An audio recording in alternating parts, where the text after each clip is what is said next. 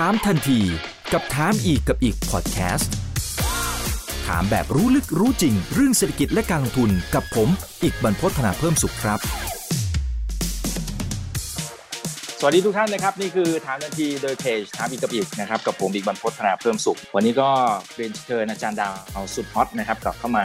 พูดคุยกันอีกครั้งหนึ่งนะครับนะครับอาจารย์ดาว ดรร่มฉัดจันทรานุกูลครับอาจารย์ประจำวิทยาลัยนานาชาติ University of International Business and Economics นะครับตอนนี้อยู่ที่จีนครับสวัสดีครับอาจารย์ดาวครับผมค่ะ สวัสดีค่ะ สวัสดีค่ะ ไม่เจอกันนานเลยใช่ครับทักทายกันหน่อยอาจารย์ดาวตอนนี้เป็นยังไงบ้างครับที่จีน ผมเห็นภาพของอาจารย์ดาวดูเหมือนเขาจะเริ่มมีบางช่วงอาจจะไม่ต้องสวมหน้ากากอนามัยแล้วเหรอฮะหรือหรืออ่าเขาใช่หรือเขาค่ะยังสติ๊กอยู่ไหมฮะเออก็อันนี้ต้องบอกว่าแล้วแต่เมือง นะคะอ๋ออย่างที่ยังสวมหน้ากากกันอยู่เยอะเนี่ยก็คือปักกิ่งเซี่ยงไฮ้แล้วก็เมืองเซินเจิ้นเมืองใหญ่ ๆ แต่ว่าเมืองชั้นสองชั้นสามเนี่ยก็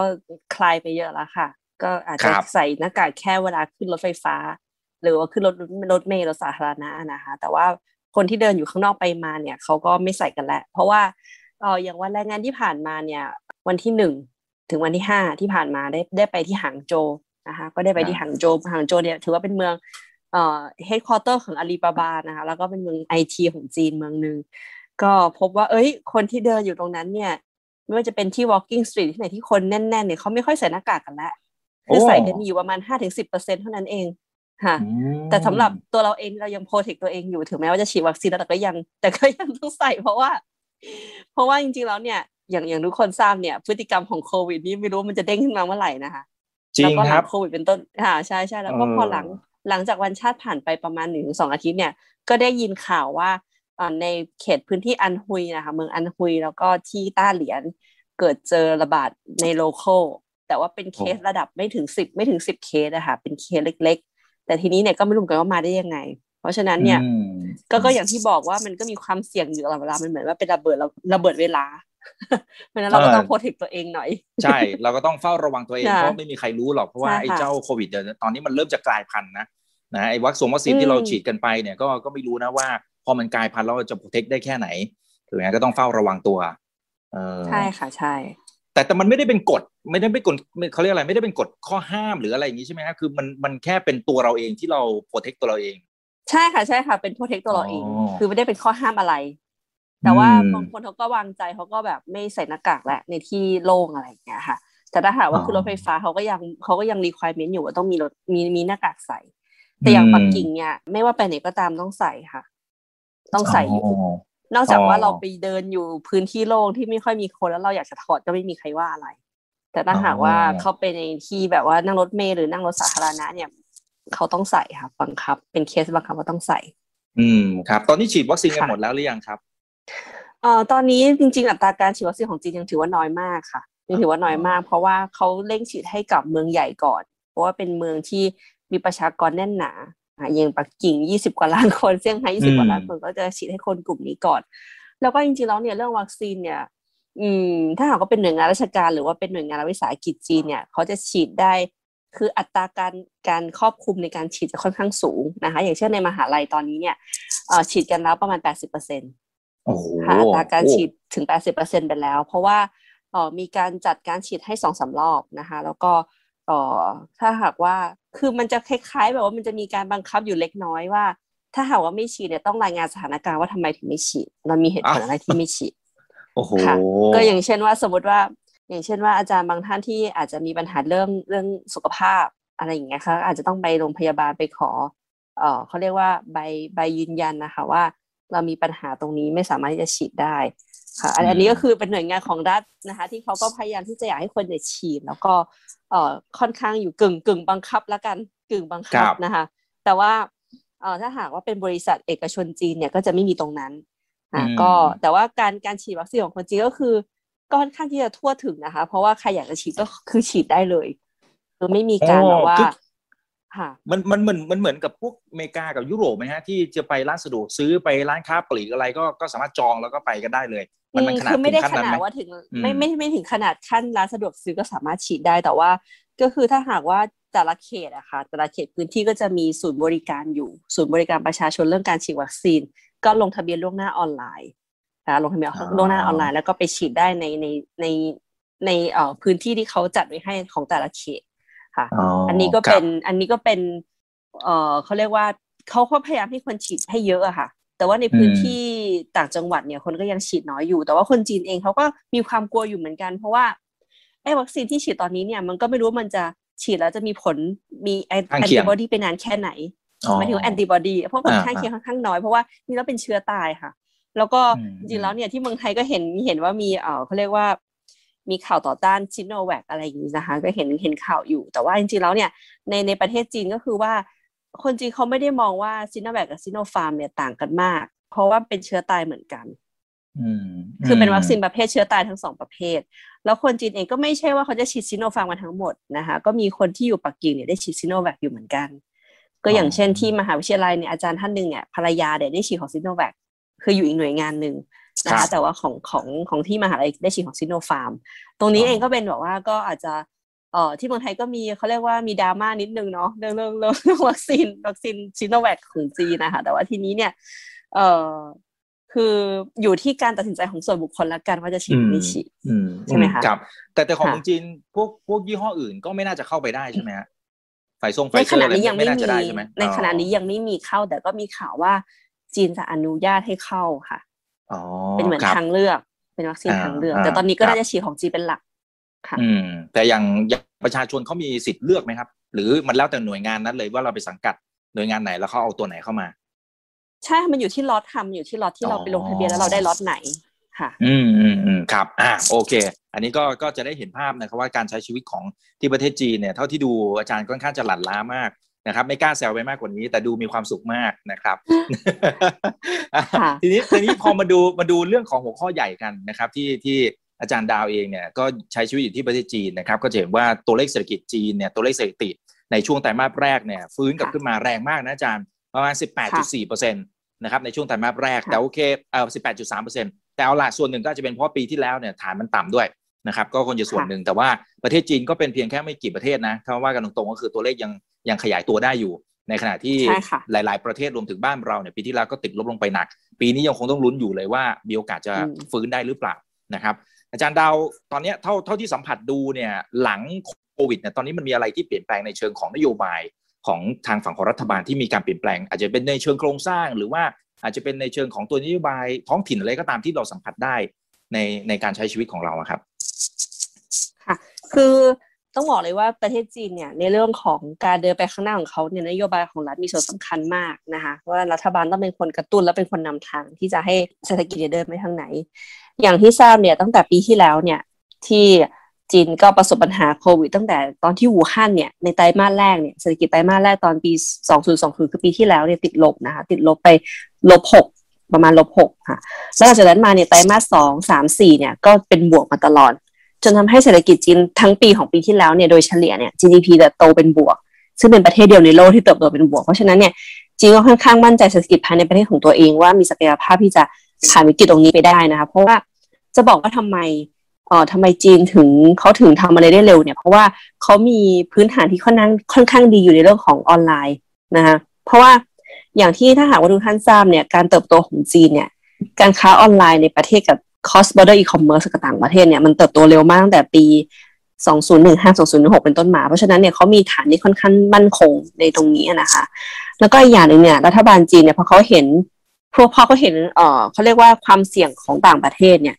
เขาก็เริ่มที่จะคิดแล้วว่าเขาจะปรับปรับนโยบายเศรษฐกิจยังไงในประเทศ ให้มันไปได้ไปได้รอด เพราะว่าจีนเนี่ยเป็นประเทศที่มีประชากรที่เยอะ พันสี่ร้อยล้านคนนะคะแล้วเขาเองเนี่ยเขาต้องพยายามพยุงเศรษฐกิจไม่ให้คนตกงานเยอะ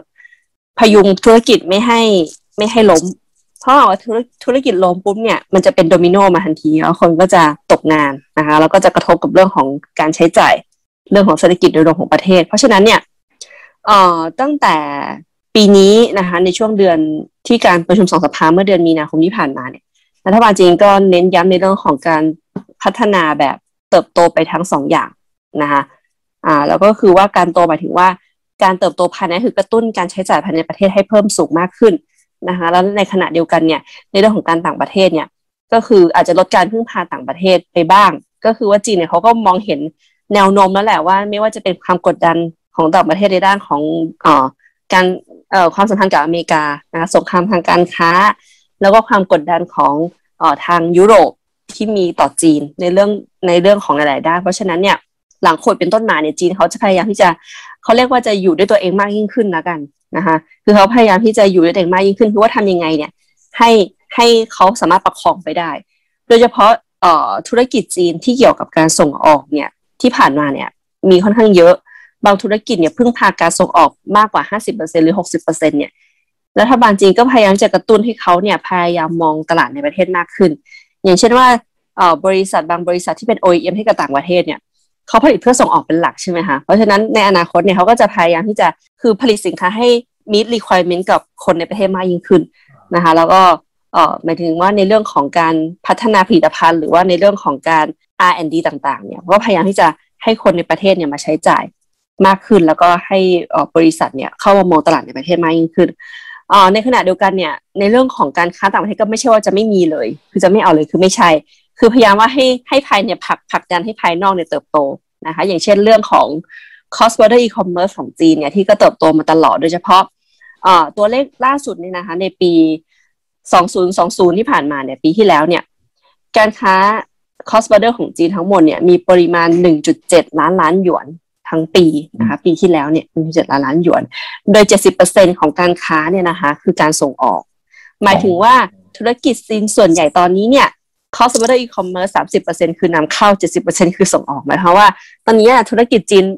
เป็นจำนวนมากเนี่ยแล้วยิ่งจะมากยิ่งขึ้นเนี่ยเขาจะใช้ cross border e-commerce เป็นแพลตฟอร์มในการส่งออกสินค้าออกต่างประเทศนะคะเพราะว่าอย่างที่รู้เนี่ย ตลาดอเมริกาอันดับหนึ่งในเรื่องของ cross border e-commerce ที่เขาซื้อของออนไลน์กันเยอะนะคะอเมริกาอันดับหนึ่งอันดับสองคือยุโรปเนี่ยสามตอนนี้คือ Southeast Asia อย่างเช่น Lazada หรือ Shopee เนี่ยคือเติบโตเร็วมากนะคะแล้วก็อีกอย่างหนึ่งเนี่ย cross border e-commerce เนี่ยสร้างโอกาสให้กับบริษัท SME จีน เพราะว่ามันไม่จำเป็นต้องเป็นบริษัทใหญ่ที่ทำธุรกิจ e-commerce cross border e-commerce อย่างเช่นว่าธุรกิจขนาดกลางหรือเล็กของจีนเนี่ยอย่างเช่นว่ามีพนักงานไม่ถึงหนึ่งร้อยคนเนี่ยเขาสามารถที่จะทำทำ cross border e-commerce เองได้นะคะ แล้วก็สามารถให้จะมีธุรกิจได้มากกว่า 3 ประเทศ คือเอาสินค้าไปขายได้มากกว่า 3 ประเทศนะโดยเฉลี่ยก็ประมาณสามถึงสี่ประเทศที่เขากำลังทำกันอยู่ เพราะฉะนั้นตรงนี้มันก็คือเทรนด์ใหม่ของเศรษฐกิจจีนในการเติบโต แล้วก็ต่อไปเนี่ยจีนเองเนี่ยจะพยายามที่จะพยายามผลักดัน cross border e-commerce มากขึ้นในอนาคตนะคะเพราะว่าเขาก็มองว่ามันจะมาพึ่งแต่ว่าการออฟไลน์ เปิด exhibition ให้คนต่างประเทศเข้ามาเดินดูสินค้าสั่งซื้อสินค้าในงาน exhibition มันไม่ใช่แค่อันนั้นแล้วนะคะมันคือมันคือเรื่องของออนไลน์แหละแล้วก็อีกอย่างหนึ่งก็คือว่าการพัฒนานวัตกรรมจีนเรื่องของอูจีนะคะอูจีแล้วก็ในเรื่องของ AI ในเรื่องของปัญญาประดิษฐ์แล้วก็ Big Data อูจีคือ 5G 5G ค่ะค่ะ 5G ขอโทษที 5G เทคโนโลยี5 5G นะคะ แล้วก็เกี่ยวกับทางด้านของปัญญาประดิษฐ์ แล้วก็ Big Data เขาก็พยายามที่จะอัปเกรดขึ้นไปอีกระดับหนึ่งเอาขึ้นมาใช้กับทุกกิจการค่ะ อันนี้ก็คืออัปเดตล่าสุดของของแนวทางธุรกิจจีนในการเติบโตในยุคปัจจุบันนะคะหลังโควิดของจีนแต่ว่าหลายประเทศจะอยู่ในช่วงโควิดเพราะฉะนั้นเนี่ยเขาพยายามที่จะลดเขาพยายามที่จะลดลดลดความเสี่ยงของตลาดต่างประเทศลง อืมครับ แต่แต่เท่าที่ดูกระแสข่าวตอนนี้เหมือนต่างประเทศก็ก็เริ่มจะเห็นความขัดแย้งอยู่มากขึ้นอาจารย์ มันเหมือนกับอย่างอเมริกาก็ไม่ได้ลดลาวาสอกเลยอะถึงแม้ว่าจะเปลี่ยนรัฐบาลไปละนะฮะหรือทางฝั่งยุโรปอะไรก็ดีออสเตรเลียก็ดูเหมือนจะมีปัญหากับจีนอยู่เหมือนกันในตรงนี้มันมันท่าทีมันมันเป็นยังไงมันเหมือนกับเขากำลังเปิดศึกหลายด้านอยู่เหมือนกันนะครับ ตอนนี้มันกำลังอยู่ในช่วงโมเดลหัวต่อยังไงครับคือจีนเองเขารู้ถึงปัญหาแล้วก็ความเสี่ยงของต่างประเทศนี่ค่ะที่ว่าที่บอกไปนะเขาเขารู้ดีแหละว่า หลังจากนี้ไปเนี่ยเขาน่าจะมีศัตรูเพิ่มมากขึ้นในตลาดโลก เพราะฉะนั้นการที่ stay safe ของเขาคือพึ่งตลาดในประเทศมากขึ้น คือสิ่งที่เขาต้องทำแล้วอย่างที่บอกว่าคนจีนเองเนี่ย ทุกวันนี้เนี่ย คนที่รายได้ปานกลางเนี่ย ค่อนข้างมีเปอร์เซ็นต์ที่ค่อนข้างสูงกว่าสมัยก่อนนะคะเขาเองเนี่ยเขาพยายามที่จะกระตุ้นให้คนใช้จ่ายในประเทศ แล้วก็ลดภาษีรายได้นะคะหรือว่าสามารถที่จะให้คนชั้นกลางเนี่ย ประคองตัวไปได้ในช่วงนี้ แต่ทั้งนี้ทั้งนั้นเนี่ย เอ่อความกดดันของต่างประเทศจีนเนี่ยมันไม่แน่นอนจริงๆค่ะว่า อย่างเช่นว่า ปีนี้มันอาจจะเกิดปัญหาอะไรมาอีกเราไม่รู้ภายในปลายปีนะคะหลังเดือนหกเป็นต้นไป แล้วก็ความเสี่ยงของโควิดของต่างประเทศ แล้วก็กระแสตีกลับในเรื่องของที่มีข่าวว่าเออเนี่ยจีนเองเนี่ยเอ่อเป็นคนเอาเชื้อไปแพร่ทั่วโลกหรืออะไรยังไงเนี่ยมันก็มีอีกหลายประเด็นที่จีนเองเขาก็ตระหนักอยู่นะคะแล้วก็จริงๆเรารัฐบาลจีนก็ถือว่าเป็นงานยักของเขาอะค่ะในในในในช่วงนี้ว่าจะ เขาเรียกว่า image image ของประเทศในต่างประเทศเนี่ยก็ค่อนข้างที่จะได้รับผลกระทบค่อนข้างสูงในทีเดียวเป็นต้นมา แต่ถ้าถ้าสัมผัสจากคนทั่วๆไปคนจีนทั่วๆไปตอนนี้กลับมาจับจ่ายใช้สอยอะไรเป็นถือว่าเป็นปกติไหมฮะ หรือหรือก็ประหยัดตังค์มากขึ้นหรือยังไงมันมันพฤติกรรมมันเปลี่ยนหรือเปล่า คือการใช้จ่ายของเขาก็ยังเปิดเป็นปกติอะค่ะก็คือว่าอยากที่จะใช้จ่ายก็ยังใช้จ่ายอยู่ เพราะว่าคือจะเล่าให้ฟังว่ามันคือเรารู้ว่าเออหลังโควิดเป็นต้นมาเนี่ย อาจจะมีคนที่ตกงานใช่ไหมคะ หรือว่ามีคือได้รับผลกระทบเรื่องของรายได้ลดลงจากผลกระทบของโควิด แต่ว่าเขาคืองานในเรื่องของการงานของคนจีนเข้ามา คือเขาฟื้นฟูข้างเร็ว อย่างเช่นว่าในเรื่องของกระแสของเรื่องของการบริการหรือไอทีเนี่ย ไม่รับผลกระทบอะไรเลยนะคะก็อย่างมีเพื่อนอยู่ในบริษัทไอทีเนี่ยเงินเดือนก็ไม่ลดลงแล้วแถมได้โบนัสเพิ่มขึ้นจากปีก่อนด้วยนะอันนี้คืออันอันนี้อันนี้นี้คือว่าเป็นสิ่งที่ เออ เราเห็นกับเราเห็นด้วยตาของเราอะว่ามันไม่ได้กระทบอะไรขนาดนั้น แต่ว่าทีนี้เนี่ยธุรกิจบริการเรื่องร้านอาหารเนี่ยก็พยายามที่จะมาเปลี่ยนเป็นออนไลน์มากขึ้นนะคะก็เป็นคนที่คือโอกาสในการทำงานเขาค่อนข้างเยอะค่ะ เพราะฉะนั้นเนี่ยถึงแม้ว่าเชื่อว่าคนที่เคยเป็นพนักงานร้านอาหารตกงานเนี่ยเขาก็สามารถไปหางานอื่นทำได้ไปทำงานซูเปอร์มาร์เก็ตหรือไปทำงานในหลาย ๆ ที่นะคะเป็นงานบริการเหมือนกันเนี่ยเขาก็มีงานรองรับอยู่ แต่ทีนี้เนี่ยเรื่องของการใช้จ่ายของคนจีนเนี่ย คนจีน คนรอบตัวเนี่ยก็ยังใช้จ่ายปกติ แต่เขาก็จะประหยัดมากขึ้น อย่างเช่นว่าเขาเขาก็จะพยายามไม่ซื้อของที่ไม่จำเป็น หรือลดการซื้อของฟุ่มเฟือย แต่ว่าตลาดการซื้อของฟุ่มเฟือยของจีนก็ยังเยอะอยู่ก็มีอยู่คนมีตังค์อะก็ยังเยอะอยู่ คนมีเงินเขาก็ยังซื้อเขาก็ยังซื้อเขาก็ยังบินไปไหหนาน คือบินไปที่เกาะไหหลำเพื่อไปซื้อของแบรนด์เนมไปซื้อของดิวตี้ฟรีที่ไหหนานไหหลำ เพราะว่าตอนนี้เนี่ยไหหลำกลายเป็นที่ชอบของคนจีนแทนที่ต่างประเทศกับฮ่องกงไปแล้วนะคะ เพราะว่าคนจีนเดินทางไปไหหลำเนี่ยไม่ต้องกักตัวอ๋อคือเป็นเกาะเหมือนเป็นอ่าเหมือนเหมือนเดินทางไปมณฑลอื่นนะคะเป็นลักษณะอย่างนั้น เพราะฉะนั้นเนี่ยในช่วงสองปีที่ผ่านมาเนี่ย ที่ไฮลัมเนี่ยมีดิวตี้ฟรีขึ้นประมาณสิบกว่าแห่งขึ้นขึ้นใหม่สิบกว่าแห่ง แล้วก็เกิดอาชีพใหม่อีกว่าคนก็ทำอาชีพแบบว่าเขาเรียกว่าเป็น อ่าใช่หิ้วหิ้วของคือหิ้วมาที่เมนแลนด์อะไรอย่างเงี้ยค่ะ แล้วก็อย่างหนึ่งเนี่ยเขามีโคต้าว่า ตอนนี้เนี่ยถ้าไปซื้อของที่ไฮลัมเนี่ย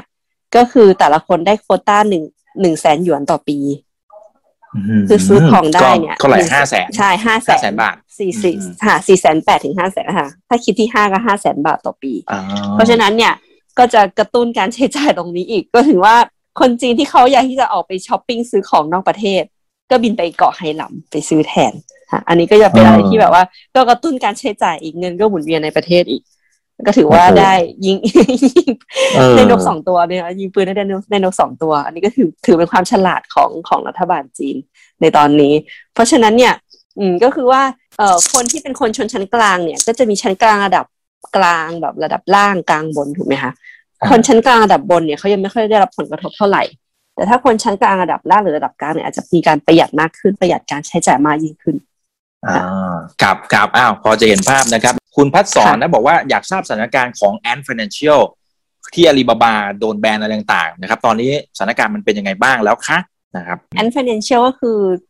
ที่ถูกแบนเนี่ยหมายถึงว่าก่อนที่เขาจะไปขึ้น IPO เข้าตลาดหุ้นเข้าตลาดหุ้นแล้วก็ถูกถูกหยุดนะคะ ถูกให้หยุดเนี่ย เราก็ถูกทางรัฐบาลเนี่ยตรวจสอบ นะคะ เพราะว่าเขามองว่า Ant Financial เนี่ยมันมีความเสี่ยงตรงที่ว่า คนสามารถที่จะไปกู้เงินผ่านแพลตฟอร์ม โดยที่ไม่ต้องใช้สินทรัพย์ไปค้ำเลย หรือไม่ต้องแสดงเออเขาเรียกว่าไม่ต้องแสดงเขาเรียกว่าไงครับเงินเดือน statement อะไรพวกนี้อ่าเพราะเพราะปกติถ้าเราไปขอบัตรเครดิตที่ไหนก็ตามเนี่ย หรือเราจะไปขอกู้เงินเนี่ยมันต้องมีสินทรัพย์ หรือแม้ก็ต้องมี statement ย้อนหลังกี่เดือนกี่เดือน เพื่อจะที่ไปขอใช่ไหมคะแต่ Ant เนี่ยเขามีระบบเขาเรียกว่าเป็นระบบเครดิตของเขาเองในระบบ ในระบบแพลตฟอร์มของเขาเนี่ย เครดิตมาจากอะไรบ้างอย่างเช่นว่า คุณใช้คุณเอ่อใช้จ่ายเงินผ่านแพลตฟอร์ม เนี่ย บ่อยแค่ไหนก็เป็นเครดิต เป็นอัตราเครดิตที่เขาสามารถให้จะสะสมได้นะแล้วก็คุณใช้แพลตฟอร์ม เนี้ยในการจ่ายค่าน้ำค่าไฟนะคะพฤติกรรมการใช้จ่ายของคุณผ่านแพลตฟอร์มเป็นยังไง มันก็จะเป็นตัวเขาจะเป็นตัวคำนวณเครดิตของแต่ละคนนะคะแล้วก็จะมี เขาจะว่าจะมีคะแนนเครดิตของตัวเอง ว่าแต่ละคนเนี่ยมีคะแนนเครดิตเท่าไหร่ อย่างอย่างดาวเองตอนนี้เนี่ยเครดิตใน Ant เนี่ยมีอยู่เจ็ดร้อยห้าสิบกว่าเจ็ดร้อยห้าสิบแต่ว่าใช้ Ant ค่อนข้างบ่อยค่อนข้างสูงอ๋อถือว่าดีใช่ไหมฮะอ่าโอเคใช่เป็นค่อนข้างดีค่อนข้างดีมาก เป็นเป็นเครดิตค่อนข้างดีมาก เพราะว่าแล้วบางทีเนี่ยบางทีเราใช้เขาเรียกว่า share bike อะค่ะ share bike สีฟ้าเนี่ยเขาเรียกว่า Hello Hello Bike เนี่ยก็เป็นของ Ant Group เพราะเวลาเราสแกนสแกนใช้อันนี้บ่อยๆเนี่ยไอตัวของเครดิตเราก็จะเพิ่มสูง เป็นการสะสมเครดิตของเราในระบบสะสมแต้มอะประมาณนั้นสะสมแต้มสะสมเครดิตของตัวเอง แต่ว่าทีนี้เนี่ยคนจีนเองเนี่ยจะสามารถใช้ไอ้เครดิตตรงนี้ในการกู้เงินในในแพลตฟอร์มได้เอามาใช้ในการใช้จ่ายในประจำวันได้ค่ะอย่างเช่นว่าเขาจะมีการยืมเงินห้าร้อยหยวนแล้วคืนภายในหนึ่งอาทิตย์เขาเรียกว่าเป็นเงินใช้เร่งด่วนอ่าก็เลยใช้เครดิตของตัวเองเข้าไปยืมเงินได้ ซึ่งตรงนี้เนี่ยการที่เอ่อแอนกูโปทำอย่างนี้เนี่ยมันได้คือมันได้ใจประชาชนอะ เอาง่ายๆมันมีความสะดวกสบายนะคะ แต่ความสะดวกสบายมันก็มาถึงมันก็มีความเสี่ยงแฝงอยู่ เพราะว่าถ้าหากว่าแอนกรุ๊ปเนี่ยในระบบเนี่ยให้เงินกู้เยอะๆเนี่ย อย่างไม่สิ้นสุดเนี่ย คนก็จะมาใช้เงินตรงนี้เยอะ แล้วมันก็จะเกิดหนี้เกิดการใช้จ่ายเกินตัวแล้วมีความเสี่ยงทางด้าน finance ขึ้นมาอ่าแล้วมันก็จะมีในเรื่องของว่า Ant Group เนี่ยเขาเอาเงินกู้หรืออะไรต่างๆ เนี่ยเขาเอาไปทำกำไรต่อ แล้วก็สร้างผลกำไรให้กับบริษัท เพราะฉะนั้นเนี่ยตรงนี้มันทำให้รัฐบาลมองว่ามันคือความเสี่ยงนะคะก็เลยให้หยุด พอหยุดปุ๊บเนี่ยก็มามีประเด็นเรื่องเขาพยายามที่จะผูกขาดตลาดนะคะเรื่อง Ant Ant Group จือฟู่เป่าเนี่ย Alipay จะพยายามผูกขาดตลาด เพราะฉะนั้นก็เลยถูกปรับเงินไปค่ะ ล่าสุดก็คือถูกปรับเงินนะคะถูกปรับเงินไปจำนวนมาก แต่ทีนี้จำตัวเลขไม่ได้แต่ว่าแบบเป็นเป็นจำนวนเป็นร้อยล้านหยวนนะคะเป็นเป็นจำนวนที่เยอะมาก แล้วหลังจากปรับเงินปุ๊บเนี่ย แจ็คหมาเนี่ยก็ไม่ได้ออกมาในในสื่อระยะหนึ่งก็คือหายไประยะหนึ่งแล้วก็เพิ่งออกมา แต่เขาก็ออกมาในลักษณะที่ไม่เหมือนสมัยก่อนแล้วค่อนข้างที่จะไม่ค่อยพูดมากแล้วไม่ค่อยออกสื่อมาก เพราะว่าจริงๆเราแจ็คมาเนี่ยใช่จะโลโปรไฟล์แล้วเพราะจริงๆแจ็คมาเขาเป็นคนชอบออกก่อนหน้านี้เขาจะเป็นคนชอบแบบว่า แสดงความคิดเห็นของตัวเองออกออกในสื่อหรืออะไรอย่างเงี้ยนะคะเออเขาจะคนละแนวกับ Pony Ma Pony Ma คือเจ้าของ Tencent รายนั้นเขาจะอีกแนวหนึ่งนั้นจะ low profile ของเงียบๆก็คือจะไม่พูดเงียบๆไม่พูดอะไรค่ะ อ่าแล้วก็ทีนี้เนี่ย หลังจากนั้นเนี่ยก็คือมีหลายผลิตภัณฑ์ของใน Ant Group ที่หยุดให้บริการค่ะในในส่วนของ finance เพราะว่าต่อไปรัฐบาลจีนก็พยายามจะผลักดันไอ้ตัวไอ้ตัวเขาเรียกว่า digital currency มันก็จะมาแทนที่ตรงนี้แล้วแหละ ต่อไปคงก็ใช้ digital currency มากขึ้นแหละ ก็จะไม่มีแพลตฟอร์มตรงกลาง เออจะจะได้ได้มีโอกาสได้ใช้บ้างยังครับ ยังยังไม่ได้ใช้ค่ะ คือตอนนี้ยังอยู่ในช่วงทดลองอยู่ประชาชนยังไม่ได้ใช้มาก ก็คืออาจจะมีแค่บางเมืองที่เขาบางเมืองอ๋อบางเมืองค่ะ บางเมืองเขาให้เป็นจุดๆค่ะ อืมอืมแล้วก็เห็นบอกช่วงช่วงตรุษจีนเนี่ยก็อาจจะมีแจกอั่งเปาอะไรต่างแต่ยังยังไม่ยังไม่อยู่ในเมืองที่อาจารย์ดาวอยู่เอ๊แต่อาจารย์ดาวอยู่ปักกิ่งมีแล้วเออใช่ไหมมีแล้วค่ะมีแล้ว ตอนที่ตอนช่วงวันคนโสดปีที่แล้วเขามีแจกอ่างเปาในระบบ แต่ต้องไปแย่งต้องลงทะเบียนแย่งแต่คนนี้แย่งไม่ได้ เพราะว่าถามว่าใคร ใครใครเหมือนเขาจับฉลากอะค่ะ ใครที่ได้เงินตรงนี้ก็จะเข้ามาในเป็นแบบดิจิตอลอ่างเปาเอาไปใช้จ่ายได้ค่ะ แต่ก็คือยังไม่เคยมีประสบการณ์ได้ใช้ ยังไม่เคยมีประสบการณ์ค่ะ หรือหรือเพื่อนๆรอบๆ ตัวมีใครได้ใช้บ้างยังครับ ตอนนี้ยังไม่มีค่ะ ยังไม่มีแต่ก็มีคนบอกว่าอย่างข้าราชการบางแห่งเขามีให้เงินเดือนที่เป็น digital currency แล้วครับอาจารย์ดาวใช้ชีวิตอยู่ที่นู่นก็สอนอยู่ที่นู่นนะครับ แล้วก็ใช้ชีวิตอยู่ที่นู่นเลยนะครับ เพราะฉะนั้นจะ เข้าใจ insight ข้างในจริงๆนะครับใครอยากรู้อะไรก็ปีเมืองเข้ามานะครับอีกท่านหนึ่งก็ถามจริง ๆ ถามใกล้เคียงกันกับเมื่อกี้นะครับ คุณนนท์เนี่ยบอกว่าเอ๊ะระยะหลังดูเหมือนรัฐบาลจีนเขาจะมีนโยบายควบคุมบริษัทต่างๆ มากขึ้นนะโดยเฉพาะพวกอีคอมเมิร์ซพวกไฮเทคอะไรพวกนี้เนี่ยนะแนวโน้มหลังโควิดเขาน่าจะผ่อนคลายไหมอาจารย์ คือไอ้เรื่องควบคุมเนี่ยต้องบอกว่าควบคุมด้านไหนนะควบคุมน่าจะเป็นควบคุมด้านความมั่นคงมากกว่า ที่จะมีความเสี่ยงกับความมั่นคงของของของประเทศ นะคะในเรื่องของเรื่องของการกรองเรื่องข้อมูลต่างๆ เพราะอย่างอย่างที่ท่านทราบเนี่ย ที่จีนเนี่ยใช้ WeChat ไม่ได้อ่าไม่ใช่ขอโทษทีใช้ Facebook ไม่ได้ใช้ Twitter ไม่ได้ ใช้ไลน์ไม่ได้นะคะ แล้วก็อีกอย่างหนึ่งเนี่ยเขาค่อนข้างจะกรองค่อนข้างเยอะในเรื่องของความปลอดภัยของข้อมูลนะคะก็คือแต่ว่าในเรื่องของการทำธุรกิจอะเขาปล่อยเต็มที่ ในแง่ของธุรกิจ ถ้าหากว่าไม่ผิดไม่ผิดกับไม่ผิดกับแนวทางที่รัฐบาลวางไว้ เขาปล่อยเต็มที่ คุณแค่อย่ามายุ่งกับเรื่องของที่เซนซิทีฟที่รัฐบาลห้าม เท่านั้นเองอ๋อครับอ่าเก็ตเก็ตหรือเรื่องผูกขาด ระยะหลังก็ก็จะพูดถึงเยอะใช่ค่ะผูกขาดเหมือนกัน เพราะว่าถ้าผูกขาดใช่ว่าบริษัทไหนที่มันผูกขาดมากเกินไปเนี่ย มันก็จะเป็นภัยกับผู้บริโภคแหละใช่ไหมคะอย่างเช่นแบบตอนนี้เนี่ยใช่อย่างเช่นตอนเนี้ยวีแชทอาลีเพย์ก็มาร่วมมือกันแล้ว จากที่แต่ก่อนเนี่ยแข่งขันกันมาตลอด เพราะว่าการมาร่วมมือกันเนี่ยทำให้ ผู้ใช้สะดวกมากขึ้น แล้วมันทำให้คือในตลาดเนี่ยไม่ใช่แบบว่าเออมีแค่สองบริษัทนี้มาแข่งกันแล้วก็อีกบริษัทนึงพยายามที่จะแข่งที่จะโตเดี่ยวไม่ใช่อย่างนั้นแหละคือต้องมาโตด้วยกันอะไรประมาณนี้ค่ะครับผมอ่าโอเค คุณบัณฑิตนะครับ บอกว่าคนจีนเขาพร้อมเที่ยวต่างประเทศหรือยังนะครับ แล้วก็การอนุญาตออกนอกประเทศเนี่ย ตอนนี้เริ่มเห็นแนวทางชัดเจนมากขึ้นไหมนะครับ เห็นไทยเนี่ยก็จะเริ่มเปิดวีซ่า วัคซีนน่าจะหมายถึงตัวพาสปอร์ตใช่ไหมฮะที่ที่จะเปิดให้ต่างชาติเดินทางเข้ามาได้ในหนึ่งกรกฎาคมอันนี้ยังไม่เลื่อนเนี่ยนะฮะของคนจีนเริ่มเริ่มมีแนวทางไกด์ไลน์ออกมาหรือยังว่าอ่าเดี๋ยวจะให้ออกมานอกประเทศละ หรือยังไงหรือ หรือคนจีนเองเนี่ยอยากที่จะออกหรือยังมันเป็นลักษณะแบบไหนฮะคือณสถานการณ์ปัจจุบันมันไม่น่าใช่อะค่ะ เพราะว่าจีนเองเนี่ยเขาเดินทางออกนอกประเทศเนี่ยเขาไม่ได้มองแค่ประเทศใดประเทศหนึ่งนะคะเขามองสถานการณ์ของทั้งโลกของทุกประเทศด้วยกัน ซึ่งที่เราตอนนี้เนี่ยอินเดียเนี่ยก็อย่างที่ทราบตัวเลขของอินเดียนี่ก็คือหนักมากวันหนึ่งเป็นสามสี่แสนคนอะไรอย่างเงี้ยค่ะ แล้วก็จีนเองเขาก็พยายามจับตาเรื่องการเขาเรียกว่าการที่ไอตัวไวรัสเนี่ยมันพยายามเขาเรียกว่าไงครับเหมือนแปลงเหมือนมันมันมันไม่เหมือนเดิมค่ะใช่แล้วของไอตัวไวรัสกลายพันธุ์ไปเรื่อยๆเนี่ยมันก็เป็นความเสี่ยงอีกอันหนึ่ง เพราะฉะนั้นตอนนี้รัฐบาลจีนอยากให้คนจีนออกมา แล้วคนจีนอยากออกมาคือเขาไม่อยากออกค่ะ แล้วอย่างเช่นว่าถ้าหากว่าคนไทยเราจะรอให้คนจีนไปเที่ยวเมืองไทยเนี่ย ตอนนี้ประเทศไทยก็ไม่ใช่ว่าปลอดภัยถูกไหมคะในถ้าหากว่ามองในมุมของต่างชาติที่จะเข้าไป เพราะฉะนั้นเนี่ยการหนึ่งคือเรื่องของว่าคนเขาไม่ออกแล้วก็นโยบายมันไม่เอื้อด้วยค่ะ เพราะว่าในเรื่องของการออกหรือการเข้าเนี่ยมันยุ่งยากมากนะคะมันไม่ใช่แค่ว่า flight international เท่านั้น แต่เรื่องของการเข้ามาและกักตัวของจีนเนี่ยค่อนข้างเข้มงวด เพราะว่าเขาใช้แบบสิบสี่บวกเจ็ดบวกเจ็ดคือยังไงคือว่าสิบสี่ ก็คือสิบสี่บวกเจ็ดคือว่าคุณจะเข้ามาสมมติว่าคนจีนเนี่ยไปจากต่างประเทศเข้ามาเนี่ยอย่างเช่นว่าจะเข้ามาปักกิ่งเซี่ยงไฮ้ไม่มี direct flight นะคะ ต้องไปลงที่เมืองอื่น เพราะว่าปักกิ่งกับเซี่ยงไฮ้เขาไม่รับ ไม่รับไฟจากต่างประเทศอ่าคือไปกักตัวที่เมืองอื่นก่อนกักเสร็จปุ๊บเนี่ยสิบสี่วันใช่ไหมคะในระหว่างที่สิบสี่วันเนี่ย คุณไม่มีทางเลือกว่าคุณจะไปกักที่ไหน คือต้องอยู่ในที่ที่รัฐบาลเขาจัดให้ ก็จะเป็นโรงแรมเนี่ยแหละ ก็จัดให้ให้ไปอยู่เดให้ไปอยู่เป็นกักรวมนะห้องละคน แล้วก็จ่ายค่าใช้จ่ายเอง ซึ่งค่าใช้จ่ายก็เป็นค่าใช้จ่ายที่ค่อนข้างแพงมากนะคะอย่างเช่น มีมีพี่คนไทยเนี่ยจากจากไทยกลับมาเนี่ยเขาเสียเงินไปทั้งหมดประมาณหมื่นหยวน ค่ากักตัวคือคอสทั้งหมดที่เขาจ่ายในระหว่างการกักตัวเฉพาะแค่กักตัวไม่ได้ไปไหนด้วยนะ ใช่ค่ะ ไม่ได้ไปไหนแค่แค่เอาแค่เอาแค่กักตัวยังไม่รวมค่าตั๋วนี่ห้าหมื่นอ่า เพราะฉะนั้นมันก็คือมันก็คือคอสที่ค่อนข้างสูงมาก แล้วบวกกับเวลาด้วยนะคะสิบสี่ก็คือสิบสี่วันเนี่ย คุณกักตัวที่สมมติว่าสมมติว่า คนนี้จะมาปักกิ่ง แต่ว่าเครื่องไปลงที่กวางโจใช่ไหมคะอาจจะกักตัวที่กวางโจก่อนสิบสี่วันสิบสี่วันเสร็จปุ๊บเนี่ยที่กวางโจเนี่ยจะแจ้งมาที่ปักกิ่งว่าคนนี้พักอยู่ที่ไหน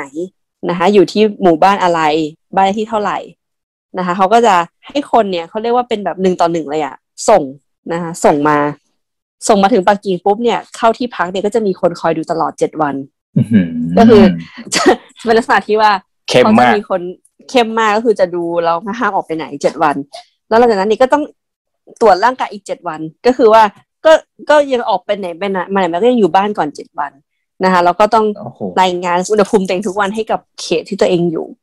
เพราะฉะนั้นเนี่ยในเรื่องของต้นทุนและเวลาเนี่ยมันสูงมากมันทำให้คนไม่อยากออกไปนอกประเทศ นอกจากว่ามีมีธุระจริงๆถึงต้องไป หรือว่าต้องกลับมาอ่าครับครับเข้าใจได้นะครับจานดาวคิดยังไงกับการที่จีนเขา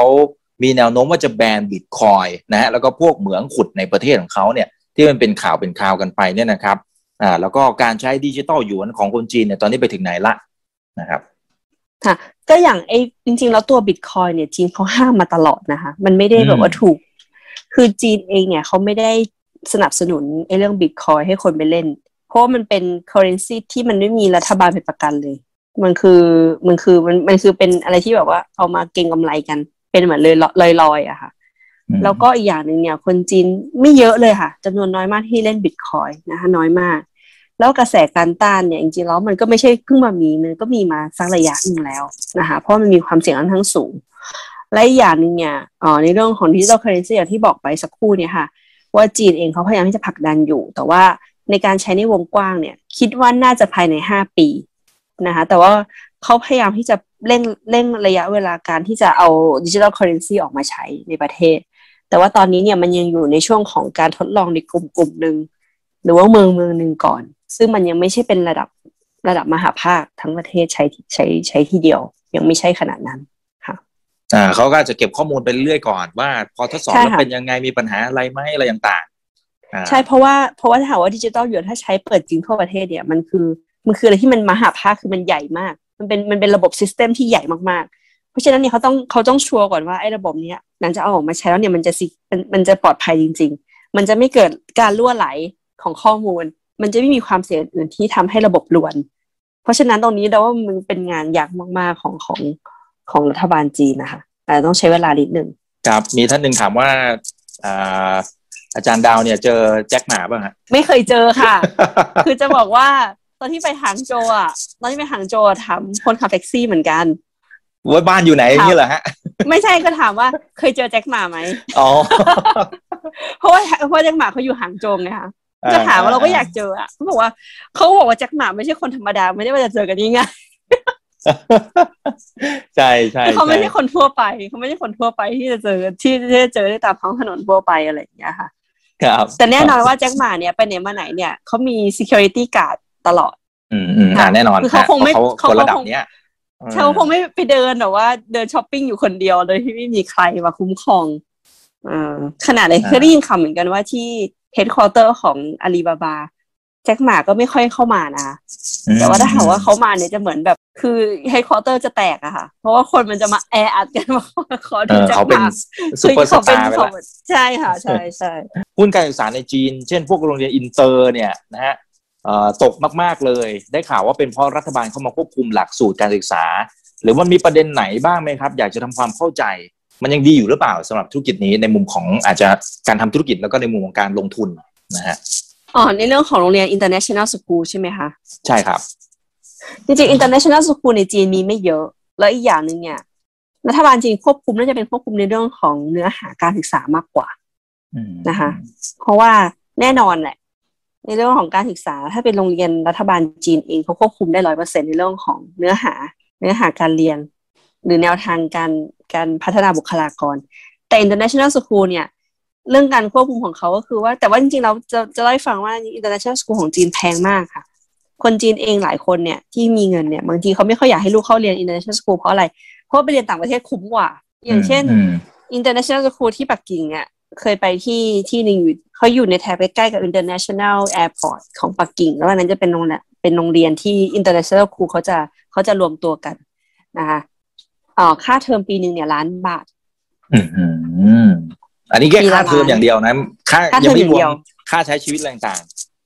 ใช่ค่ะ ใช่ค่ะ ค่าเทอมล้านบาท แล้วก็อาจารย์เป็นฝรั่งหมด แล้วก็จะมี environment ที่ค่อนข้างดี มีห้อง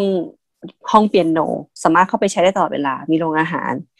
อ่าเป็นอาหารแบบ international แล้วก็เป็นอาหารแบบจีนให้เลือกให้ให้นักเรียนได้เลือก เพราะฉะนั้นแต่ว่าตรงนั้นเนี่ยมันก็คือว่าในเรื่องของการศึกษาของจีนอะคิดว่ายังไงอนาคตก็คือยังไปได้อยู่ราะว่าคนจีนพ่อแม่คนจีนนี่เขาทุ่มกับการศึกษาของลูกเขาเต็มที่แล้วการการแข่งขันสูงนะคะแต่ว่าการการที่เขาจะเรียนใน international school เป็นคนกลุ่มน้อยมาก คนส่วนใหญ่ก็ยังเรียนโรงเรียนปกตินะคะ แล้วก็การพัฒนานี่คิดว่าก็ยังมีอยู่แต่ว่า ในเรื่องของการควบคุมจะเป็นการควบคุมในเรื่องของเนื้อหาการศึกษามากกว่าที่หลีกเลี่ยงในเรื่องของเรื่องของเซนซิทีฟอะไรต่างๆ อ่า เข้าใจตรงกันนะครับ โอเคนะครับ อ่าลงลงภาพยนตร์อ่ามีท่านนึงบอกลงภาพยนตร์ตอนนี้กลับมา เหมือนเดิมหรือยังนะฮะแล้วเหมือนเดิมแล้วค่ะคนเอาเหรอฮะ แล้วคนคนเข้าไปดูอะไรเหมือนเดิม เหมือนเดิมค่ะแอร์อัดเลยค่ะเพราะว่าเพิ่งไปดูเพิ่งไปดูเรื่อง Fast and Furious 9มาโอ้ที่ผ่านมา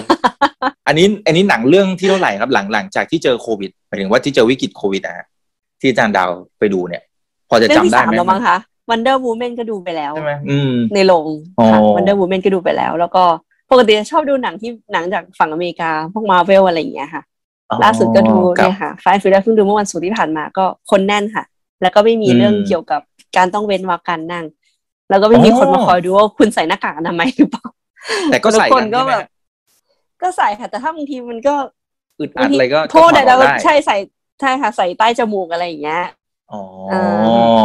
บางทีได้ยินเสียงไอก็เอาออกมาปิดจมูกระแวงนิดหน่อย ใช่เอออะคุณภาวิบอกว่าปลายปีนี้สถานการณ์การท่องเที่ยวเนี่ย ตอนนี้เป็นยังไงนะฮะการท่องเที่ยวตอนนี้ถือว่าคึกคักเหมือนเดิมแล้วหรือยังการท่องเที่ยวน่าจะหมายถึงภายในจีนนะครับคือคักแล้วค่ะคือคักแล้วค่ะคือคักแล้วคือคักแล้วแต่ว่าหลังจากไอ้วันชาติวันแรงงานเป็นต้นมาเนี่ยวันแรงงานเป็นต้นมาเนี่ยที่บอกว่ามีที่อันฮุยกับต้าเหรียญน่ะทำให้คนจีนวิตกไปนิดนึงนะคะวิตกเนี่ยเกิดเรื่องอะไรเกิดเรื่องยังไงนะจากคนที่ คือกลายเป็นว่าคนกระตือร้นจะไปฉีดวัคซีนกันมากขึ้นทั้งที่ครึ่งปีที่ผ่านมาครึ่งปีที่ผ่านมารัฐบาลให้ไปฉีดไม่ค่อยไม่ค่อยจะไปฉีดแต่บางคนก็กลัวนู่นกลัวนี่ชิวๆใช่แต่พอหลังจากมีเรื่องอันคุยกันว่าหลายคนอยากที่จะไปฉีดกันมากขึ้น อ่าที่หมายถึงว่าที่ที่มีจำนวนจำนวนผู้ติดเชื้อเพิ่มมากขึ้นหมายถึงว่าที่อันฮุยหลังวันแรงงานนะคะ มันเกิดขึ้นสองสามเคส เป็น local case อ๋อโอเคโอเค อ่าทำให้คนทั่วประเทศจีนเนี่ยกระตือรือร้นจะไปฉีดไปฉีดวัคซีนกันมากขึ้นหลังจากที่ไม่ค่อยร่วมมือเท่าไหร่ ก็ก็ก็ก็มันเป็นแรงกระตุ้นให้ไปฉีดใช่ค่ะแต่การท่องเที่ยวก็คือว่าปกติแล้วค่ะ คุณนิวไลฟ์บอกว่าสถานการณ์ขาดแคลนชิปเนี่ย ชิปเซมิคอนดักเตอร์นะครับ มันมีผลยังไงไหมนะฮะทางการจีนเขามีแผนยังไง อาจารย์ดาวพอจะมีข้อมูลตรงนี้ไหมครับ เห็นเขา support สนับสนุน SMIC บริษัท SMIC อืม ตอนนี้ไม่ก็ไม่ได้เป็นข่าวใหญ่ค่ะ อันนี้ก็ไม่ค่อยติดตามเหมือนกันเรื่องเซมิคอนดักเตอร์ตอนนี้เป็นยังไงบ้างแต่ว่าเออก็มีมีคนบอกเหมือนกันว่าชิปเนี่ยมันจะมีราคาแพงขึ้น แล้วก็มันจะมันจะเอ่ออาจจะกระทบกับการการเขาเรียกการผลิตสายการผลิตของจีนนะคะแต่ตอนนี้เนี่ยสินค้าจีนทุกอย่างก็ยังปกติ อย่างเช่นเรื่องของมือถืออะไรที่ต้องใช้ชิปเนี่ยก็ยังปกติอยู่ค่ะ ก็ยังไม่ไม่ได้มีข่าวว่าขาดตลาดหรือว่าอะไร ธุรกิจอะไรที่ดูแย่ลงอ่า เพราะเราคุยเมื่อกี้ทุกอย่างก็ดูเหมือนจะกลับมาเหมือนเดิมนะโรงภาพยนตร์นะครับช้อปปิ้งช้อปปิ้งอะไรต่างๆโอเค คนประหยัดมากขึ้นแต่คนที่มีตังเขาก็ไปซื้อพวกของหรูอะไรต่างๆท่องเที่ยวกลับมา คือมันดูเหมือนมันกลับมาหมดเลยมันมีอะไรแย่ลงไหมหรือมีอะไรที่ที่หายไปโดนดิสลอฟบ้างไหมฮะอะไรที่มันแย่ลงน่าจะเป็นในเรื่องของ อืม เงินเฟ้อนะคะที่ตอนนี้เนี่ยเรื่องของเงินเฟ้อเนี่ย น่าจะเป็นเรื่องของปัญหาทั่วโลกใช่ไหมคะ จีนเองก็ประสบปัญหาเงินเฟ้อเหมือนกัน แล้วก็ในเรื่องของอสังคมการทำงานของจีนเนี่ย ตอนนี้มันเกิดมันมันแข่งขันมากกว่าเก่า แล้วมันเกิดในเรื่องของภาษาจีนเนี่ยเขาเรียกว่าเน่เน่จวนเน่จวนหมายความว่าอะไรหมายความว่าเออภาษาภาษาไทยเรียกว่าอะไรดีคะมันมันไม่มีเขาเรียกภาษาอังกฤษคือเหมือนจะลักษณะที่ว่า เออคืออยู่ในอุตสาหกรรมอุปทานคืออยู่ในอุตสาหกรรมเดียวกันเนี่ย คือเราก็การแข่งขันมันสูงมากเนี่ย มันทำให้ มันไปไม่ได้ คือมันต่างคนมันต่างแข่งขันกัน แล้วมันก็ไม่มีโอกาสใหม่ขึ้นมา แล้วมันทำให้อย่างเช่นว่าคนอย่างนี้กันเรียกว่าคนส่งอาหารนะคะคนส่งอาหารเนี่ยหลังโควิดหลังโควิดเป็นต้นมาเนี่ยเพิ่มขึ้นเยอะมากกว่าคนขับรถแท็กซี่ เหมือนขับ Grab ขับอะไรอย่างเงี้ยนะคะ ขับรถที่เรียกในออนไลน์แพลตฟอร์ม ขึ้นเยอะมาก มันทำให้เกิดปัญหารายได้โดยเฉลี่ยของแต่ละคนเนี่ยลดลงคือจากก่อนหน้านี้เนี่ยอาจจะมีในแพลตฟอร์มมีห้าพันคน เพิ่มขึ้นมาเป็นหมื่นคน แล้วก็ไปแย่งงานกันเห็นภาพเห็นภาพ อ่า เห็นภาพไหมคะก็คือ มันจะเป็นลักษณะอย่างเงี้ยแล้วมันทำให้ต่างคนต่างแย่งกัน แล้วแต่ว่าทรัพยากรมีจำกัด มันทำให้ มันทำให้เงินหรือรายได้ที่ได้รับเนี่ยมันน้อยลง อย่างเช่น ทุกวันนี้เนี่ย คนจีนเขาจะบอกว่า ไม่ว่าทำธุรกิจ หรือทำอะไรก็ตามเนี่ย อืม เหมือนอัตราการที่เราจะได้เงินมา มันยากกว่าสมัยก่อน เหมือนการที่ได้เงินมา มันยากกว่าแต่ก่อนทำธุรกิจหรืออะไรก็ตาม เพราะว่าการแข่งขันมันสูง แล้วก็ต่างคนต่างตัดราคากันต่างที่จะพยายามเอาตัวให้รอด เพราะฉะนั้นเนี่ย หลังจากที่เฉลี่ยกันไปแล้วเนี่ย รายได้ทุกคนลดลดลดลงนะคะในขณะที่สินค้ามีราคาแพงขึ้นแพงขึ้นใช่ค่ะครับอันนี้ก็เป็นข้อเสียเหมือนกันค่ะ คนนี่เครียดขึ้นฮะก็จริงๆเราก็ก็เครียดนะคะโดยเฉพาะชนชั้นกลาง ก็เครียดขึ้นจริงๆแล้วทุกคนอาจจะมองว่าชีวิต อืม ชีวิตคนจีนดูอาจจะดูสบายนู่นนี่รู้จริงๆมันไม่ใช่อย่างนั้นนะคะคนที่เขาสบายจริงๆก็คือคนที่เขาอยู่ในสังคมชั้นสูงที่ลอยตัวแหละเป็นคนที่มีเงินมหาศาลไม่ต้องมาอะไรอย่างนี้แหละแต่ว่าชนชั้นกลางคือคนจำนวนมากเนี่ยอ่าเงินรายได้ที่มันเพิ่มไม่ทันกับเงินเฟอ้อที่เพิ่มขึ้นนะคะดอกเบี้ยที่ลดลง ตอนนี้เนี่ย ดอกเบี้ยจีนเนี่ยลดลงเยอะมากนะคะดอกเบี้ยเงินฝากเนี่ย เงินฝากออมทรัพย์เนี่ยรู้สึกว่าประมาณศูนย์จุดกว่า หรือว่าหนึ่งจุดศูนย์ไม่แน่ใจ คือค่อนข้างต่ำมาก แล้วก็จะต่ำไปเรื่อยๆเพราะใช่แล้วก็อย่างเช่นว่าเอาเงินไปฝากในอ๋อเขาเรียกว่าพันธบัตรรัฐบาลนะคะพันธบัตรรัฐบาลแบบห้าปีสิบปีของรัฐบาลจีนเนี่ย ตอนนี้อยู่ที่ประมาณสองจุดสองจุดกว่าถึงสามซึ่งก็ไม่ได้สูงถ้าเทียบกับสมัยก่อน เพราะฉะนั้นเนี่ย จะไปลงทุนในตลาดหุ้นก็แกว่งอืมตลาดหุ้นจีนตอนนี้เนี่ยตั้งแต่ ปลายปีที่แล้วจนถึงตอนนี้เนี่ยก็แกว่งค่อนข้างสูง ลงทุนในกองทุนหลายกองทุนขาดทุนนะคะลงทุนในทองคำทองคำก็ช่วงนี้อาจจะขึ้นมาแล้ว แต่ก่อนอ่าหน้านี้เนี่ยมันแกว่งแบบแกว่งแบบ ปีที่แล้วนี่แกว่งเละเลยแบบว่า อ่า เหมือนแบบว่านั่งนั่งรถไฟฟ้าห่ออาหารแบบว่าขึ้นลงแบบแบบว่าใจหายได้ถ้าหากว่าลงทุนเยอะๆเพราะฉะนั้นคือเขาเรียกว่า เอ่อสังคมการใช้ชีวิตของคนเรามันต้องเซฟมากขึ้นแล้วอะค่ะ คือมันไม่ใช่ว่า คือเขาไม่ใช่ว่าอยู่สบายอะ คือทุกคนอืมต้องพยายามที่จะหาพยายามที่จะให้ตัวเองรอดในสถานการณ์แบบนี้ อ่า เข้าใจครับเข้าใจได้ครับค่ะก็ก็เกิดขึ้นในหลายประเทศนะครับเอ่อในบ้านค่ะเราจริงๆก็เริ่มเห็นบ้างละนะครับ โอเค เดี๋ยวขอดูหน่อยนะ คุณพรชัยนะครับ บอกว่า one belt one road initiative เนี่ยยังเหมือนเดิมไหมนะครับ หรือว่าแนวโน้มมันมันเริ่มมีการเปลี่ยนแปลงอย่างไรหรือเปล่านะครับ เพราะเห็นมันจะมีแรงต้านอยู่พอสมควรจากประเทศอื่นอยู่เหมือนกันนะฮะแต่ว่าเขายังดันต่อไหมฮะ ดันต่อค่ะ ดันต่อ อันนี้แน่นอน อันนี้เป็นยุทธศาสตร์ประเทศนะคะในช่วงตั้งแต่ปี 2013 เป็นต้นมา จนปัจจุบันเนี่ย จีนเองเขาก็ยังผลักดันอยู่ โดยเฉพาะในเรื่องของการเชื่อมโยงทางด้านคมนาคมนะคะอย่างตอนนี้เนี่ยก็คือปีนี้เป็นปีเขาเรียกว่าร้อยปีพรรคคอมมิวนิสต์จีนนะคะเขาก็พูดถึงในเรื่องของเออการพัฒนาของจีนแล้วก็การ เขาก็หยิบยกเรื่อง Belt and Road ขึ้นมาเหมือนกันในเรื่องของความสำเร็จของจีนในการเชื่อมโยงกับต่างประเทศ อย่างเช่นตอนนี้เนี่ยเออคือการการขนส่งทางโลจิสติกอะนะคะอย่างเช่นจากต่างประเทศมาที่จีนเนี่ย ขึ้นที่เจียงซูนะคะ ขึ้นทางบก เรือมาบก แล้วต่อไปทางเส้น Belt and Road โบราณเนี่ยไปถึงคาซัคสถาน ไปถึงประเทศฝั่งไหนๆที่เขาไม่ได้ติดทะเล ซึ่งตรงเนี้ยจีนเขาก็เห็นโอกาสในเรื่องของโอกาสทางโลจิสติก แล้วเขาก็ใช้ Belt and Road เนี่ยมาเป็นตัวในการผลักดัน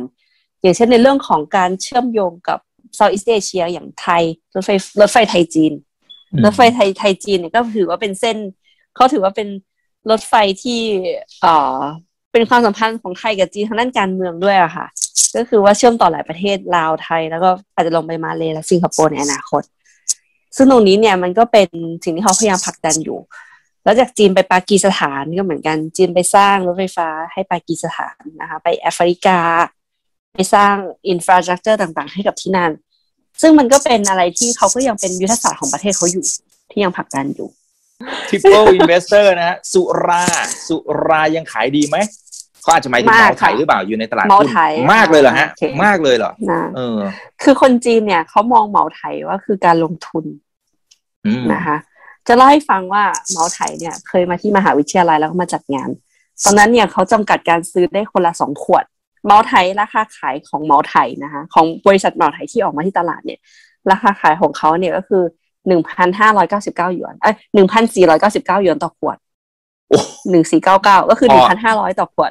หนึ่งพันห้าร้อยค่ะหยวนต่อขวด หยวนหยวนค่ะ ก็เกือบเจ็ดหมื่นพันบาห้าทร้อยบาทอะค่ะค่ะเจ็ดพันกว่าบาทต่อโอ้ขวด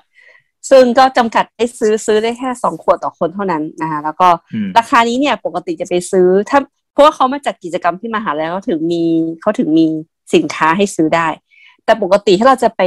ไปอย่างเช่นเราไปซูเปอร์มาร์เก็ตจีนเนี่ยเราจะไปซูเปอร์มาร์เก็ตใหญ่ๆ อย่างเช่นคาฟูหรือที่ไหนก็ตามเอเนี่ยอมันจะหาซื้อไม่ได้เลยอ๋อคือมันจะไม่มีเลย นอกจากว่าเราต้องไปหาซื้อตลาด ตลาดตลาดมืดเรียกว่าเลยใช่ไหมเป็นตลาดอีกมันไม่ใช่ตลาดมืดคือ มันต้องไปซื้อตลาด ที่มีคนมาประกาศขายอะค่ะ ซึ่งราคามันจะอ๋อผลมันจะสามพันกว่าหยวนอืมอืมอืมอืมซึ่งมันจะไม่ใช่ราคาอืมที่ที่เหมาไทยบริษัทเหมาไทยขายแล้วมันจะเป็นราคาที่เขาเก็งกำไรไปแล้วมันก็จะประมาณสามสี่พันหยวน อาจจะบางคนขายถึงห้าพันหยวนอืมซึ่งซึ่งตอนนั้นเนี่ยก็ไม่ได้ตอนนั้นเสียดายที่ว่าไม่ได้ซื้อเอาไว้นะคะเพราะว่าเสียดายมากไม่ได้ซื้อเอาไว้เพราะว่าตอนนั้นเนี่ยพอดีว่าตอนนั้นเนี่ยแบบว่าเงินเราก็ไม่พอที่จะไปซื้อแล้วก็อีกอย่างหนึ่งเราก็แบบเอ้ยมองว่าเอ้ยมันมองว่าเป็นเหล้าอะเรามองว่ามันเอเป็นอเหล้าอะใช่ เราไม่ได้มองว่าใช่มันเป็นทองคำคือสำหรับคนไทยเรามองว่าเฮ้ยมันมันก็คือเหล้ามันไม่ใช่ทองคำใช่มันจะแบบสามารถที่จะเก่งกำไรอะไรลงทุนอะไรเก็งไปกำไรได้ เพราะว่าต่างประเทศเขาไม่ได้มองว่าเหมาไทยคือของลงทุน แต่จีนมันคือ แต่ที่จีนเนี่ยเขาคือเป็นเป็นของลงทุนนะคะ แล้วก็บางคนเนี่ยซื้อเหมาไทยเนี่ยซื้อเอาไว้เป็นลังๆลังหนึ่งมีหกขวด ซื้อเก็บเอาไว้เลย แล้วก็ค่อยเก็บไว้สิบปี แล้วคือเหล้าเหมาไทยเนี่ย ยิ่งเก็บไว้นานยิ่งแพง โอ้ทำหายนี่เซ็งเลยนะ เก็บไว้สิบปีอ่าใช่ แต่ก็มีคนดื่มนะคะ ก็คือดื่มอะเออเปิดขวดดื่มเลยก็มีก็คือ ขวดนึงมันก็ไม่ได้ใหญ่มากอะเอาง่ายๆเราเราดื่มไปขวดนึงก็เหมือนเราดื่มเงินไป เหมือนก็เงินนี้ก็หายไปเลยกับกับเหล้าอะไรอย่างเงี้ยค่ะก็ดื่มดำไป ทีละหยดดื่มดำไปใช่เอออ่า คุณพิสิทธิ์นะครับ บอกว่าค่าแรงขั้นต่ำ ของที่นู่นเนี่ยเท่าไหร่อาจารย์พอจะทราบไหมค่าแรงขั้นต่ำเราดูจากอะไรคะจริงๆแล้วอืมถ้าดูจากอย่างเช่น พนักงานในแมคโดนัลล์เออเออเออในในร้านแมคโดนัลล์หรือว่าร้านเบอร์เกอร์คิงอืมอืมเอ่อค่าแรงของเขาเนี่ยชั่วโมงหนึงประมาณยี่สิบห้าหยวนยี่สิบห้าหยวนก็เจ็ดลองเจ็ดคำนวณค่ะ เท่าไหร่อะร้อยร้อยยี่สิบห้าบาทอะไรอย่างงี้ใช่ อืม ชั่วโมงละเจ็ดสิบหยวนชั่วโมงละอ๋อครับครับมีแต่ทีห้าหยนี้วนแต่ละอาชีพมันก็จะไม่เท่ากัน ใช่ แต่ว่าโดยโดยเฉลี่ยเนี่ยเอาง่ายๆว่าพนักงาน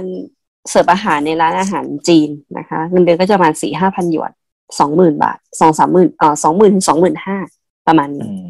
ครับ โอเคนะครับเอ่อนโยบายลูกคนเดียวเนี่ยจะทำให้จีนเข้าสู่สังคมผู้สูงอายุหรือเปล่าครับ ตอนนี้เขาให้มีลูกได้กี่คนนะครับ แล้วคนจีนจริง ๆ เนี่ย มีกันสักกี่คน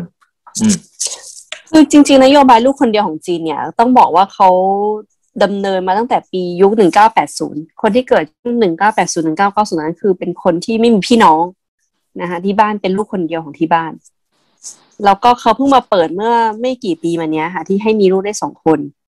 นะคะ ซึ่งสังคมผู้สูงอายุจีนเขาเข้ามาเป็นสังคมสูงอายุแล้วแหละตอนนี้ ตอนนี้คนคนแก่ในจีนเยอะมากอืมนะแล้วก็มีมีการถกเถียงกันว่า ระบบประกันสังคมเนี่ย เงินมันจะไม่พอในการเลี้ยงดูคนแก่ถังเพราะแตคกนไหมทำงานอะไรก็น้อยลง ใช่อ่าคนทำงานคนก็ทำงานน้อยลแวก็งใช่คนทำงานน้อยลงแล้วต้องแล้วเงินที่เลี้ยงคนแก่ก็ยิ่งมากขึ้น เพิ่มมากขึ้นใช่นะคะแล้วก็ตอนนี้เนี่ย คนจีนก็ไม่ค่อยอยากมีลูกกัน ถึงแม้ว่ารัฐบาลจะปล่อยให้มีได้สองคนแล้วนะคะ แต่ก็ไม่ค่อยอยากจะมี คนที่จะมีคือพวกคนที่อายุสี่สิบอย่างเงี้ยค่ะ ที่อืมพอจะมีศักยภาพในการเลี้ยงดูลูกคนที่สองได้ ก็จะมีลูก อย่างเช่นอาดูยกตัวอย่างเช่นคนรอบๆตัวเนี่ย อาจารย์ที่ ที่รู้จักกันในคณะเนี่ย มีแค่สองท่านที่มีลูกคนที่สองนะคะซึ่งเขามีลูกคนที่สองตอนอายุสี่สิบอื้อหืออืมคือต้องมีตังค์ระดับหนึ่งอะ ถ้าพูดกันอย่างนี้ถูกไหมฮะ ใช่ใช่คือคนที่คนที่เขาตัดสินใจมีลูกเนี่ยหนึ่งเขาต้องมองแล้วว่าการเลี้ยงลูกหนึ่งคนคือต้นทุนที่มหาศาลตั้งแต่เกิดตั้งแต่เกิดจนเรื่องของการศึกษาอย่างคุณอีกก็จะมีประสบการณ์ว่าตอนนี้ต้องวางแผนให้กับใช่ใช่ให้กับคุณลูกในอนาคต ใช่ไหมคะว่าต้อง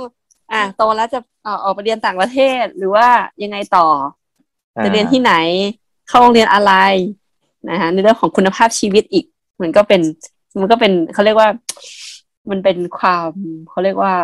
ความกดดันอย่างหนึ่งเนาะเพราะฉะนั้นคนไม่ค่อยอยากมีลูกกัน คนจีนยุคใหม่ไม่ค่อยอยากมีลูกกัน หลายคนที่แต่งงานแล้วก็ไม่มีลูกภาษาจีนเรียกว่า 丁克 丁克 ภาษาจีนเขาเรียกว่า 丁克 คือ เป็นคู่สามีภรรยาแต่ไม่มีลูกก็คือว่าเขาพยายามที่จะ อ่าสองคนอยู่ด้วยกันมีเงินเท่านี้พอแล้ว ไม่ต้องแบบว่าเอาเงินเพื่อจะไปเลี้ยงลูกอะไรอย่างเงี้ยค่ะ ซึ่ซึ่งซึ่งเป็นเทรนด์ที่เกิดขึ้นปัญหาทั่วโลกนะอาจารย์ดาว ก็เกิดขึ้นทั่วโลกทั่วโลกนะค่ะทั่วโลกอืมทั่วโลกเพราะว่าเนาะบ้านเราน่าก็จะใช่เป็นใช่ เพราะว่าสังคม เพราะว่าสังคมมันมันมันมีความกดดันในระดับหนึ่งแล้วอะค่ะ ก็เลยไม่อยากที่จะหา ไม่อยากจะหาเหาใส่หัวให้ตัวเองเพิ่มอะไรอ่าครับครับคุณปีติชัยบอกว่าแล้วเรื่องการสนับสนุนให้คนจีนเขาเที่ยวในประเทศเนี่ยนะพวก เมืองที่เป็นเทียสองเทียสามเนี่ย ตอนเนี้ยเป็นยังไงบ้างนะครับ มันมีแนวโน้มอะไรยังไง แล้วแล้วมันอาจจะมีการเช่น ยืดพาสปอร์ตข้าราชการอันนี้จริงไหมยืดหรือยึดไม่แน่ใจเดี๋ยวผมขอดูกันยึดเหรอฮะยึดยึดยึดค่ะอ๋อมันมีดยังไงฮะเออเรื่องราวมันเป็นยังไงฮะอันนี่ไม่อ่าไม่ได้ยินเลค่ะยเรื่องราวอืมเรื่องราวยึดพาสปอร์ตมันคืออย่างนี้ค่ะ มันคือตั้งแต่ที่เขาจำกัดเรื่องการใช้เงินของข้าราชการนะคะ ในเรื่องตั้งแต่ที่เอ่อ ประธานาธิบดีสีจิ้นผิงขึ้นมาเนี่ยเขาพยายามที่จะปราบคอร์รัปชันไงค่ะอืมพยายามปราบปรับคอร์รัปชันอืมแล้วก็จำกัดการใช้เงินของกลุ่มข้าราชการและรัฐวิสาหกิจ คือก่อนหน้านี้เนี่ยเขาออกเดินทางต่างประเทศได้อย่างเสรีนะคะ กลุ่มคนพวกเนี้ย แล้วเขาก็จะใช้เงินของราชการนี่แหละ ไปใช้จ่ายในต่างประเทศ ซึ่งอาจจะบอกว่าเป็นการดูงาน แต่จริงๆแล้วเนี่ยเอาออกไปใช้เที่ยวกัน เอาไปใช้อ๋อฟู่ฟ่ากันต่างประเทศ คือเป็นการใช้เงินเขาเรียกว่าเอาเงินเอาเงินหลวงไปใช้ไปใช้ในการเที่ยว แล้วก็อ้างเป็นอ้างอ้างว่าไปไปดูงานอะไรอย่างเงี้ยค่ะเขาก็จำกัดตรงนี้โดยการอ่ายึดพาสปอร์ตนะคะของยึดพาสปอร์ตเดินทางข้าราชการของคนที่ตำแหน่งอะไรขึ้นไป คือเขาจะมีระดับอะค่ะ อ่า ถ้าหากว่าเป็นระดับอย่างเช่นว่าไปเป็นระดับผู้อำนวยการฝ่ายเนี่ย ก็จะถูกยึดพาสปอร์ตไปแล้วพาสปอร์ตจะไปอยู่ในส่วนกลางของแต่ละหน่วยงาน แล้วในการเดินทางออกนอกประเทศแต่ละครั้งเนี่ย จะต้องมีกระบวนการที่ค่อนข้างซับซ้อนนะคะ คืออย่างเช่น ของที่มหาวิทยาลัยจะยกตัวอย่าง เช่นว่า สมมติว่าคณาจารย์จะเดินทางไปที่เมืองไทย เพื่อไปทำการประชุมหรือ หรือทำการสำรวจในเรื่องของงานวิจัยนะคะต้องมีลิสต์รายชื่อแล้วก็มีหนังสือเชิญก่อนหนึ่งหนังสือเชิญจากต่างประเทศนะคะ แล้วก็ต้องมีแผนที่มีแผนตารางว่าวันที่หนึ่งสองสามทำอะไร ที่ชัดเจนและละเอียดมาก คือต้องเขียนนะว่ากี่โมงกี่โมงทำอะไรกี่โมงถึงกี่โมงทำอะไร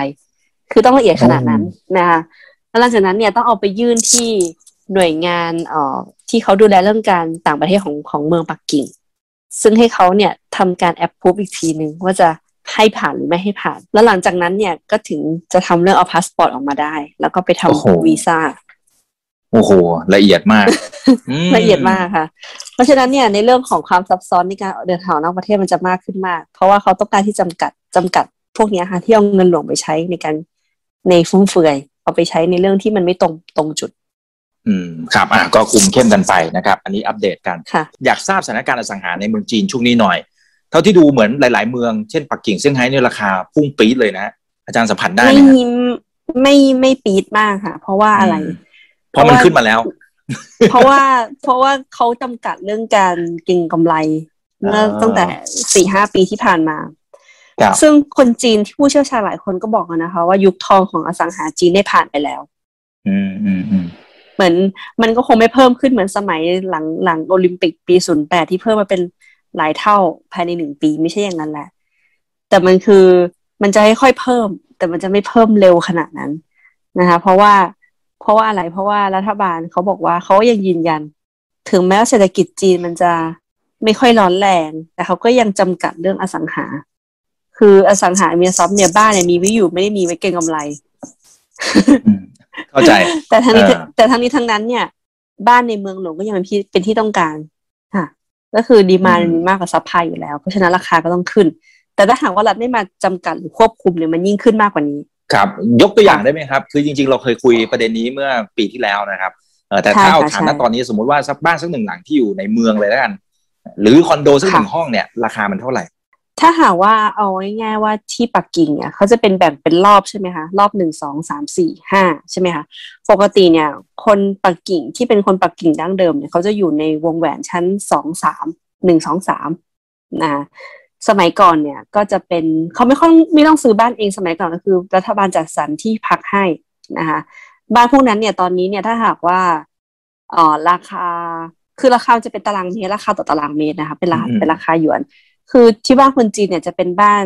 พื้นที่จะประมาณแปดสิบตารางเมตร ถึงประมาณร้อยกว่าตารางเมตร ก็คือเป็นอยู่เป็นครอบครัวนะคะ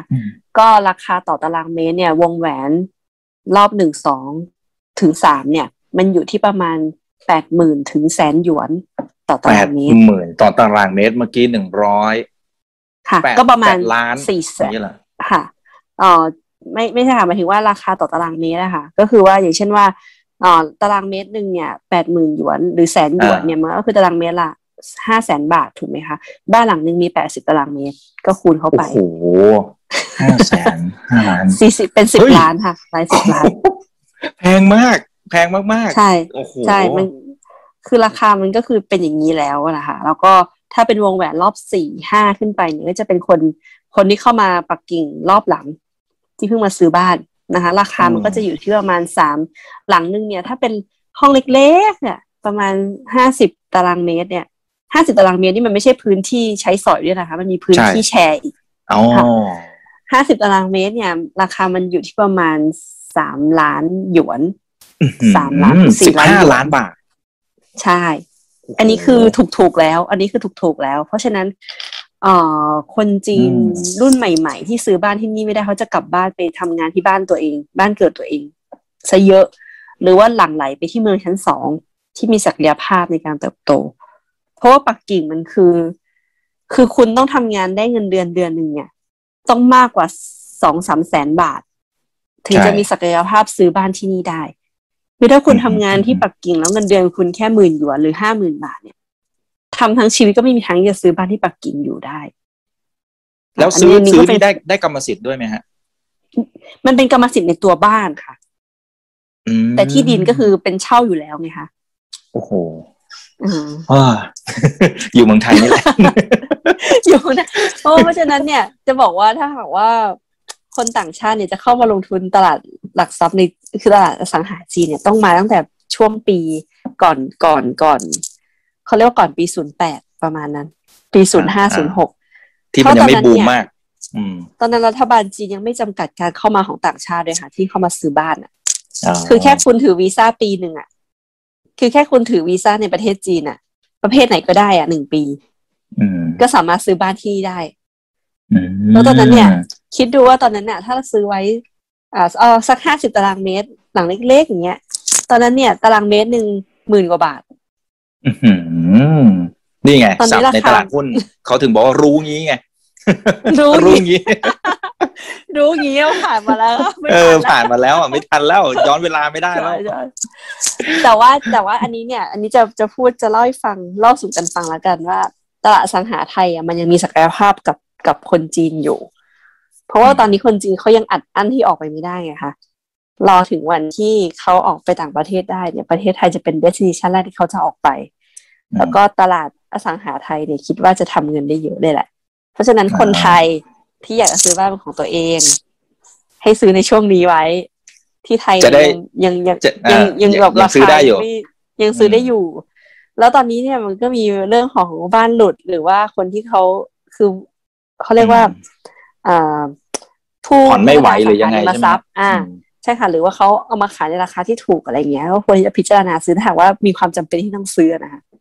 เพราะถ้าหากว่าจะรอให้เว็บคนจีน หรือว่าการลงทุนต่างชาติเข้าไปก็จะขึ้นไปอีกอสังหาไทย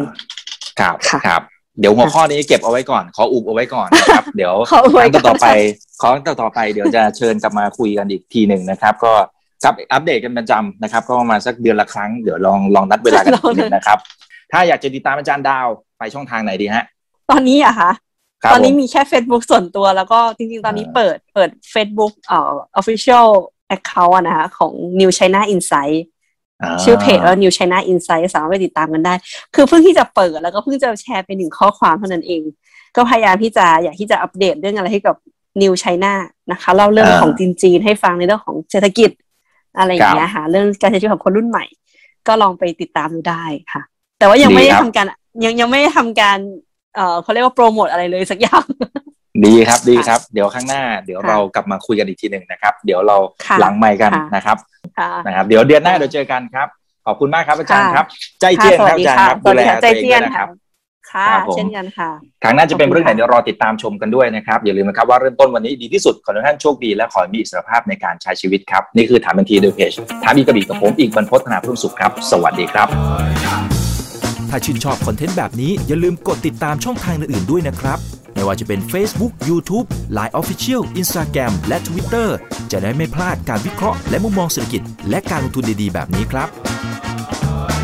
อย่าลืมนะครับว่าเริ่มต้นวันนี้ดีที่สุด ขอให้ทุกท่านโชคดี และมีอิสรภาพในการใช้ชีวิต ผม อีกบรรพฒนาเพิ่มสุขครับ